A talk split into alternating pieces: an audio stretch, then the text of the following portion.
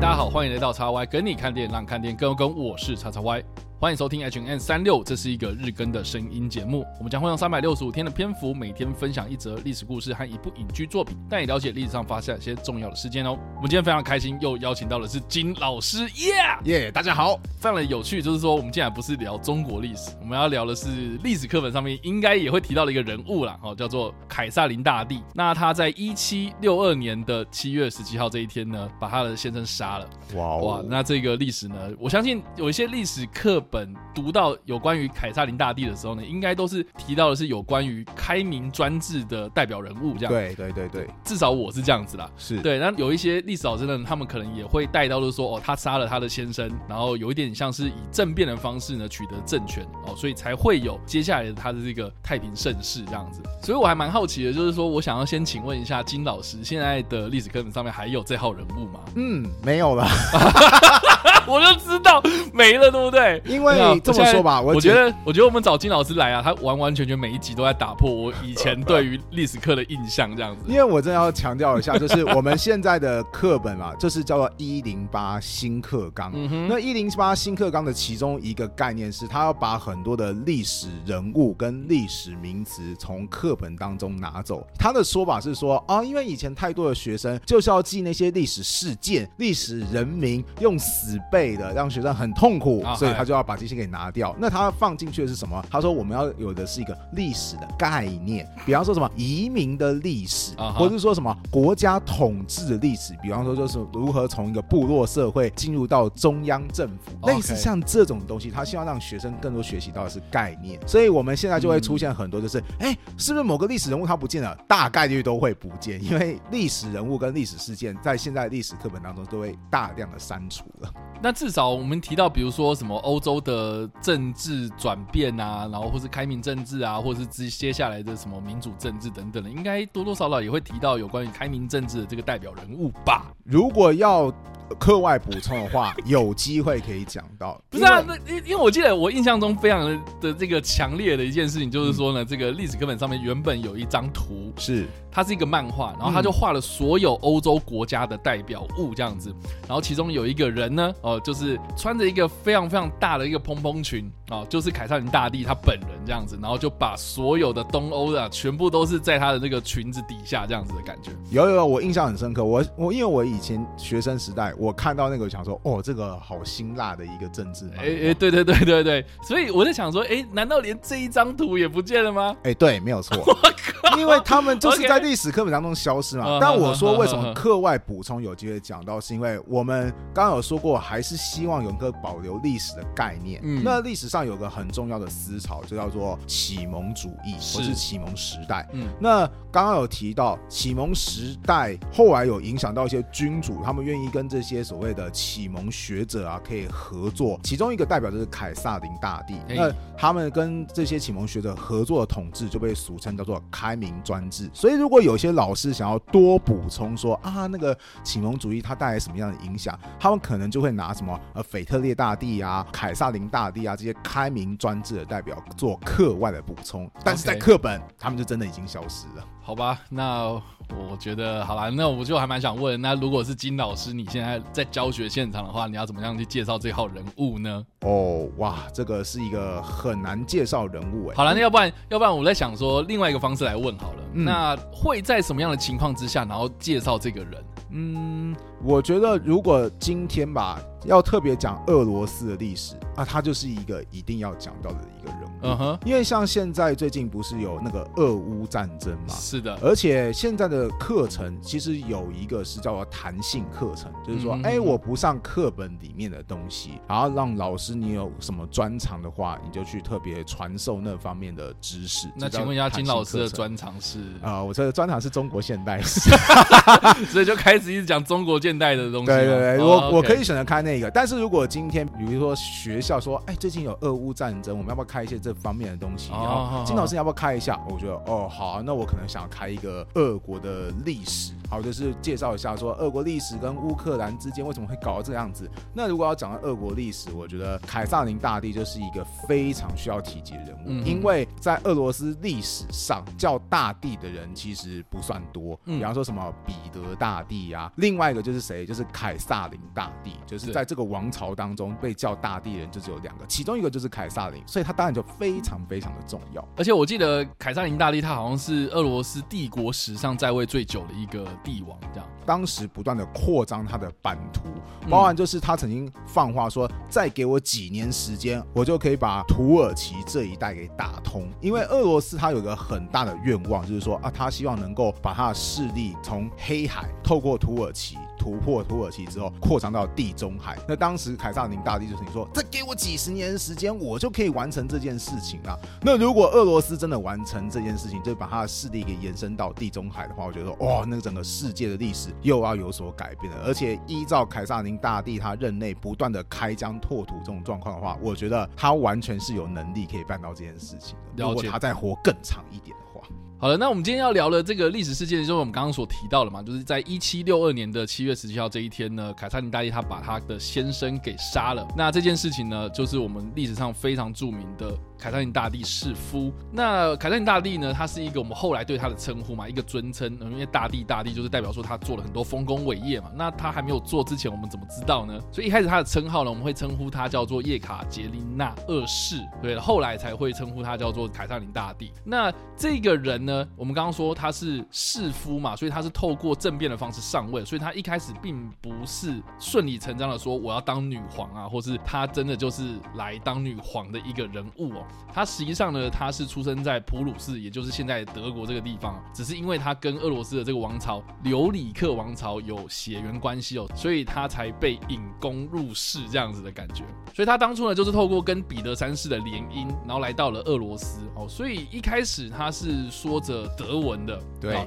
然后也蛮有趣，就是说呢，他的这个先生啊，彼得三世呢，我们大家在这个后来的历史史料上面都可以记载得到，就是说他这个人是一个非常嗯有趣哦，就是评价没有很好的一个昏君呐，这样的感觉。这么说吧，其实俄罗斯的历史真的跟一般的欧洲国家的历史不太一样。这边要来跟大家讲一个概念，就是大部分的欧洲国家他们的王室继承法。通常会用一个很古老的法律，叫做萨利克法。对，嗯、那通常都是血缘越近的人就去继承它，这是萨利克法最简单的说法。为什么不是像我们中国这种什么嫡长子之类的？哎、欸，其实也有哦，只不过因为在欧洲它是基督教社会，它就是一夫一妻嘛，所以它通常后宫的组成比较单纯，就是反正我就只有一个名正言顺的太太，就是皇后。嗯，那当然就是皇后的小孩来继承。那按照萨利克法的说法是说，哎、欸，男性小孩来。来继承，嗯、那多提一下，如果是比较宽松的半萨利克法，就是说啊，女生也可以继承，不过要排在男生之后。像英国就是属于叫半萨利克法，所以你可以看到英国历史上有几位女皇存在嘛。嗯、那法国它是执行很严格的萨利克法，说不行就是男的，对我就是要男的，所以你会看到法国历史上没有任何一位女王的存在。对，所以那俄罗斯呢？哦，俄罗斯就精彩啊，他竟然不采取萨利克法，对，所以他其实有很多次。就是王朝的血脉断绝的时候，竟然是由就是俄罗斯比较有势力的贵族说啊，糟糕，我们王朝血脉断绝了怎么办？那这样好了，我们现在用投票的方式选出一个，就是当然他也是可能有王室的姻亲的身份，或是有贵族的身份。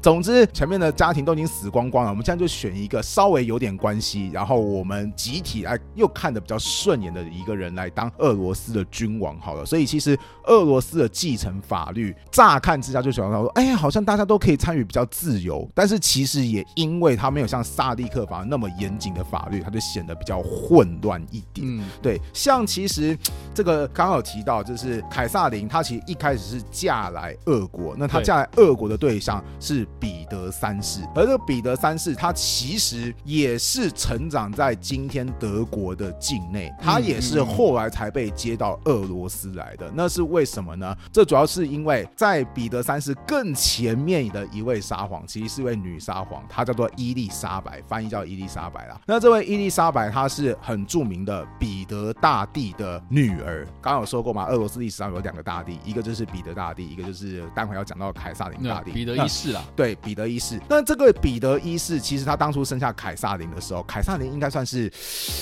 私生女啊，就是那个时候的身份，在法律上认定并没有那么严谨，所以后来伊丽莎白也是花了一大堆的功夫，后来终于好不容易继承到了这个位置。那她当她继承到这个位置的时候，很不幸的就是她好像当时也没有后代，她就想说，那我到底该怎么办呢？后来伊丽莎白就想说，哎，我有个姐姐，她嫁到就是今天神圣罗马帝国，就是德国境内的一个国家，而我的姐姐她是有生下小孩的哦，那不如就让我姐姐的小孩回来继承我们俄罗斯的沙皇地位吧。而这个就是我们刚刚提到的彼得三世。那彼得三世其实到俄罗斯的时候，可以这么说吧，俄罗斯上下大家都很不满意这位未来的君王。为什么？因为他从小在今天的德国境内长大，所以他只会说德文，然后他后来又很不愿意去学习俄罗斯文，所以他其实大部分时间跟俄罗斯人是讲不太清楚的。然后另外，他小时候其实是有点在被虐待的环境之下长大，就是他的教父对他他是非常的，的是斯巴达，而且是不讲人性那种教育，就是搞到最后这个人教育也没有教好，都十几岁了，最大的愿望竟然是玩玩具士兵。他常常就是把那个玩具士兵摆在他的那个房间里面啊，或者床上啊，里面说哎对打耶，好，这给人一种就是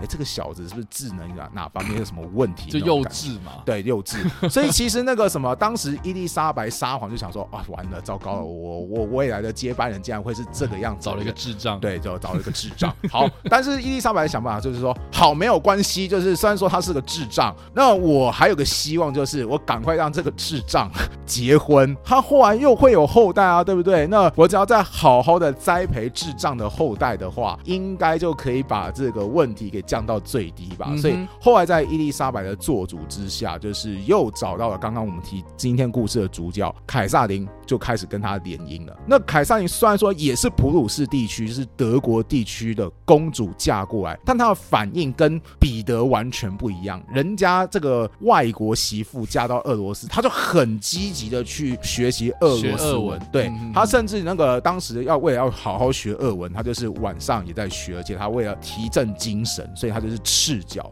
就是站在那个俄罗斯的那个石阶石地板上面去学，因为俄罗斯很冷啊，他就可以这样刺激自己。结果他后来就因此得到重感冒，甚至是重感冒快要死掉的那种地步。然后当时就是啊，重感冒快要死掉了怎么办？大家想说，那我们就。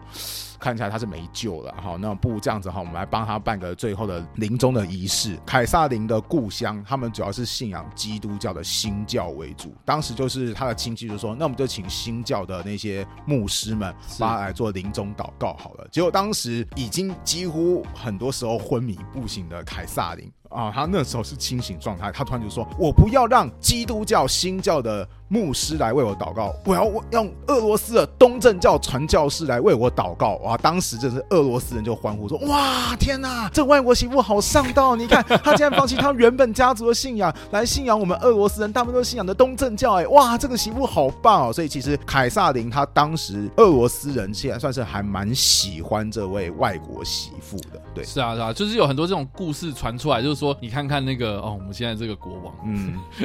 做一大堆智障的事情。对，那你们来看看，哎，这个国王的妻子算是皇后吧？皇后啦，对我们这个国家这么有认同啊、哦，那当然就是一个好感度倍增，然后一个就是不好感度就是也是一样倍增啊。对啊。那我觉得另外一个也蛮有趣，就是说呢，哎，彼得三世他其实上位之后呢，一直都很想要有所作为。嗯啊，他其中一个最有名的事情就是让原本战况。蛮有利于俄罗斯来说的这个七年战争，哎，这个我们之前也有提过嘛。七年战争原本是对俄罗斯有利的，然后但是他竟然变成是说，好，我不打了，或者是怎样的，就是变成是说啊，我们就是亲德的这样子一个作为，这样。对，这边要解释一下，因为在七年战争当中，就是我们刚刚提到的伊丽莎白沙皇吧，后来跟普鲁士的腓特烈大帝，对，这两个君主啊，在七年战争当中是死对头。那打到最后，其实是俄罗斯越来越有上风。嗯。菲特烈大帝甚至都说：“哦，我可能要自杀了，我打不赢了。”打到最后面，结果后对，结果后来就伊丽莎白，她就就临时的过世了。对，人就是这么的，哎，这个生死难料。总之他就过世了。那当然，这个时候就要换这个彼得来接班。结果这彼得，我刚刚说过，他出生地是来自于德国地区，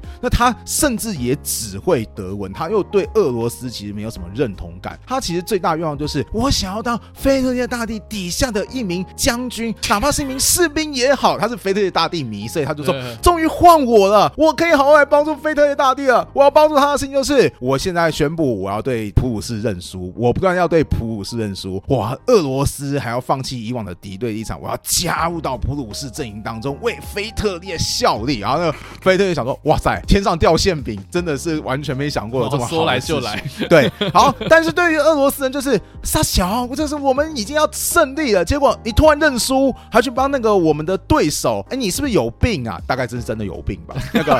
事实上，这个时候又要再提到，就是当比的很。很很个算是很丧失人心的时候，嗯，其实彼得他一路就是从来到俄罗斯准备继承大商皇以来，他真的是要什么没什么。怎么说呢？就是后来彼得他当时还在储君的时代，他竟然得到了天花，对，然后那个时候就是他几乎就病到快要死掉，当然后来有救活啦，对。那天花其实有些人得到，虽然说能够活着，但是最大的一个后遗症就是他脸上会长很多疤痕啊。对，因为天花其实是会有脓。包啦，对对对对对，很多很多的脓包，然后是集中在肢体的部分啊，所以你的脸上、你的四肢啊，其实都会有这种脓包，很密集的长出来这样。那这边就要提到一下，这个天花算是进一步就是撕裂他跟凯撒琳之间的关系，啊、是。因为虽然说这两个人一开始结婚，然后凯撒琳就是他有写他的回忆录或者日记，他大概就有说，哎呀，我就觉得每次这个彼得啊，这讲话就没什么内涵、啊，没没有大脑，对啊，没有什么没有什么趣味啊，这个，但是呢，那个。什么？彼得倒是那个时候还蛮喜欢找凯撒琳聊天的。为什么？因为哎、我我只会德文，然后你又是从德文区来的，我们两个人其实是可以互相聊得来的。所以双方的感情有点像是没有男女之爱，但是最起码可以当个还不错的朋友。即便凯撒琳都觉得说啊，这个人好智障啊，那个，哎，真是的，言而无味啊。但是 但是也不好意思得罪自己的老公嘛，对不对？就是这样应付着听一听。可是，在得天花。之后，那因为避免感染嘛，凯撒琳一开始是被隔离开来的。嗯，过了一个月，他见到就是大病初愈，好不容易从鬼门关前面走回来的彼得的时候，就发现哇，天啊，他的脸怎么变成这个样子？然后当彼得问他说：“哎、欸，你觉得我还好吗？”的时候，凯撒琳的反应是：“哦，还好哦。”就咻，就突然就跑掉。然后彼得就啊啊，你你你你你你，然后就是觉得自信心再一次的受创。所以在这个之后，可以说是这两个人后来。即便结婚了，感情就非常非常的差。对，因为反正就是凯萨琳就觉得，哎，彼得你就很智障啊！我那个都已经几岁了，还在玩玩具士兵，然后对男女之事好像又有有种，就是有点顿顿的那种感觉。然后彼得则是觉得说，啊，你当初伤我太深，你你你你你你怎么可以这么做？所以这两个人夫妻感情就一直都不是很好。是啊，所以没错啦，就是因为这个样子啊。我们刚刚金老师有提到嘛。这个叶卡捷琳娜，也就是凯撒琳呢，她一直都有在进修，嗯、非常的钻研在一些书本上面了，所以她也是因为这样的方式，然后就接触到当时的非常著名的文学家伏尔泰的一些作品，是，然后对于一些政治啊或者哲学类书籍非常的感兴趣，所以就开始渐渐渐渐的对这个政治非常的有兴趣，这样。那所以这个也是后来有些人可能会认为说，哦，他就是在这段期间开始萌生了。哦，我既然这个先生这么的烂，那那应该是要去积极的争取，就是我对于这个俄罗斯的领导地位这样。嗯嗯。所以他在一七六二年的七月就发动了政变。那我们刚才也有提到嘛，就是说其实这个的一消一长的关系蛮有趣的，因为凯撒琳大帝啊，他一开始是嫁进这个俄罗斯的王室的时候呢，其实不是这么的受欢迎。对。对，外国媳妇啊，外国媳妇嘛。但是因为他的这些故事啊，这个作为啊，然后甚至是哇，你都快死掉了，然后还是这么的坚持要做这个东正教的仪式哦，所以就让这个很多的贵族就开始倒向他这样子。是，所以他在发动这个政变的时候，虽然就是说他发动的哦，他去囚禁自己的这个彼得三世的这个先生啊，好，但是呢，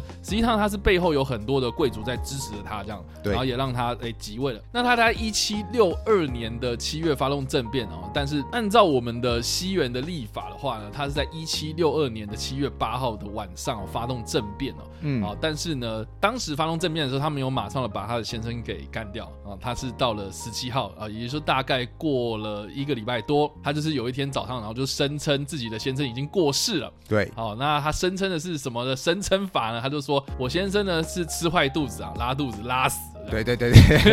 对，所以就 OK 啊，就是声称是消化不良而死掉的啦。所以其实，在官方的说法呢，其实是用这样的方式去描述说啊，彼得三世是这样过世哦。但是后来其实蛮多的资料是有显示说，其实彼得三世是被害死的。哦，像是比如说有几个说法哦，是被毒死的哦，所以毒死了才会被 拉肚子拉到死掉啊，或者是他是被绞死的，就是被勒死的这样绞死啊，甚至是有些人是说他是被枕头闷死这样。就是有很多很多不同的说法，就是按照后来的调查，有很多的史料记载，就是说，哎，卡萨林大帝的这个说法其实不是那么的正确，这样子。其实当时就有人就怀疑说，哎，怎怎么你你这个说法也太烂了吧？怎么拉 拉个肚子会拉到死掉为止呢？虽然说，其实，在以前医疗不发达的那种情况下，真的各种稀奇古怪的死法都有。不是不是，重点是因为他有得过天花，而且得天花也没有把他害死，你怎么拉肚子就拉到死掉？对啊，对啊，对啊，对啊，就就这么说吧。就是今天虽然说以前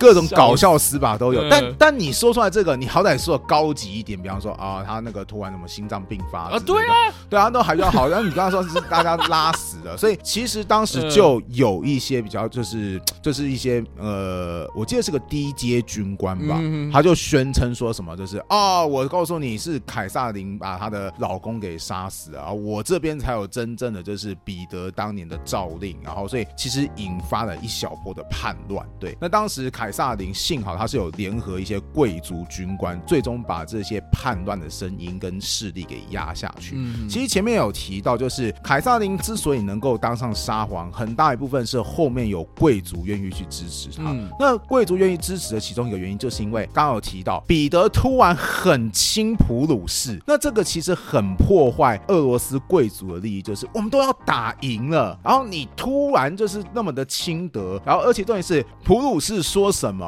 啊，你就跟着做什么，那普鲁士的利益就凌驾在我们俄罗斯贵族之上，哎，你合理吗？对不对？所以当然就是希望啊，说这个白痴，我们姑且就以白痴来称呼他，赶快就过去吧。我们当然要选择一个对我们俄罗斯本土更有利的选择。是，那当时就是。凯撒琳他们的小孩都还小嘛，对不对？那俄罗斯他其实没有很严谨的继承法律，他没有说什么哦，我们就一定要男的，或者说哦，我们一定要就从血亲直系血亲去挑出来。他们那种就是比较混乱，但是又相对来说比较宽松的，就是那种选举制度或是推举制度，就让凯撒琳有这个机会可以当上女王。嗯，对，就好像我举个例哈，就是我们中国历史上也只有唯一一个女王，就是武则天嘛。有人就说，就是哎，那是因为武则天他们。所在的年代，中国当时对于男女的就是观念相对来说比较开放一点点。你要是在其他任何时代，那是莫莫扣零的代际，好不好？所以凯撒琳她能够后来之所以就是推翻她的老公，又能够当上沙皇，真的就是俄罗斯它一个很独特的文化的氛围才缔造成这个样子。是的，那如果是有关于凯撒琳大帝的电影呢，或者影集的话呢，我们在这边推荐的是在二零二零年推出的一部影集，就叫做《凯撒琳大帝》哦。对，它的英文片名呢叫做《The Great》，那就好吧，这样直接翻凯撒琳大帝，那就直接叫大帝。那这一出影集呢，我自己看完之后，我觉得非常的喜欢。很大原因是因为呢，他是在描述凯撒琳大帝他在嫁入了俄罗斯这个王室之后呢，跟彼得三世之间的有趣的互动。对，那这部片里面呢，也呈现了这个彼得三世的一些很荒谬的行为，融合了我们刚刚所提到的一些，我觉得是这个民间传说啦，哦，这是一些拜官野史的东西，他也是把它直接的编到这个剧情里面来哦。所以我觉得，哎，这如如果你是熟悉这段历史的话，再看这出剧的话，应该是还蛮有趣的。那加上说，其实这出剧它的那个调性呢，主要是以喜剧为主哦。所以在看这段夫妻相爱相杀的这段过程呢，我觉得是他用这种喜剧的方式来处理，你就可以看得出来，就是说，哎，这个感觉是很严肃的一段历史，其实他把它处理的还蛮轻松活泼的这样。那这出剧在剧中饰演凯撒琳大帝的是艾尔芬尼亚，是一个非常著名的美国演员。他有演过什么？嗯，他演过最著名的应该就是《黑魔女》里面的那一个睡美人哦。哦，大家应该知道说黑魔女。就是安吉丽娜·裘丽，是，但是这个 啊，这个没办法，安吉丽娜·裘丽的气场太强大了。对对对对对。然后或是呢，他有跟马克·华伯格啊，不是，是跟迈特·戴蒙演过一出戏，啊，一出戏叫做《我们买了动物园》。哦，这个很有名诶。对，就是他跟史嘉丽·乔韩森演这部片啊，这样子。对，那后续呢？哦，就是也有演过很多像是一些独立制片啊，比如说《霓虹恶魔》啊，哦，《夜行人生》啊等等这些片子，是一个非常有名的童星出身的女演员啊。那她演这出剧，我觉得哦，真的是展现了她对于这个角色的一个诠释方式，我觉得很酷这样子，因为她是一个非常有个性的一个女性，然后在当时原本是抱着一个非常少女心态啊，就是哎呀，我要去结婚了，然后就有那种粉红泡泡啊，结果哎看到这个啊，我们刚刚说的，就是很白痴的一个人嘛，啊，就是很多幻灭这样，所以我会觉得说，哎，她其实就女性的那个心境转折上面的转变啊，我觉得剧本身呢，就剧本上面就写的很好，然后这个女演员呢，我觉得也是诠释的很棒。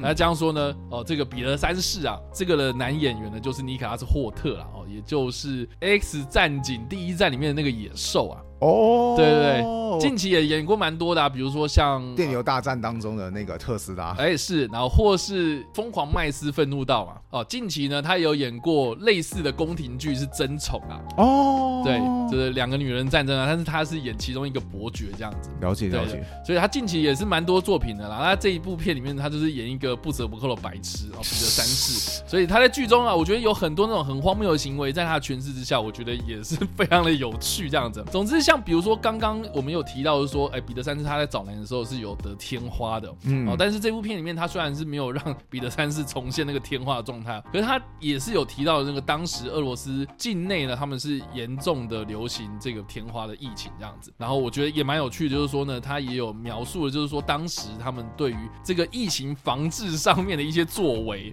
啊，有那种非常非常早期的那种疫苗的概念已经成型的这样。我觉得他也是蛮有趣的，就是从这个疫情的议题啊，可以看到一个国家。哦是多么的混乱哦，在这个彼得三世这个白痴的领导之下，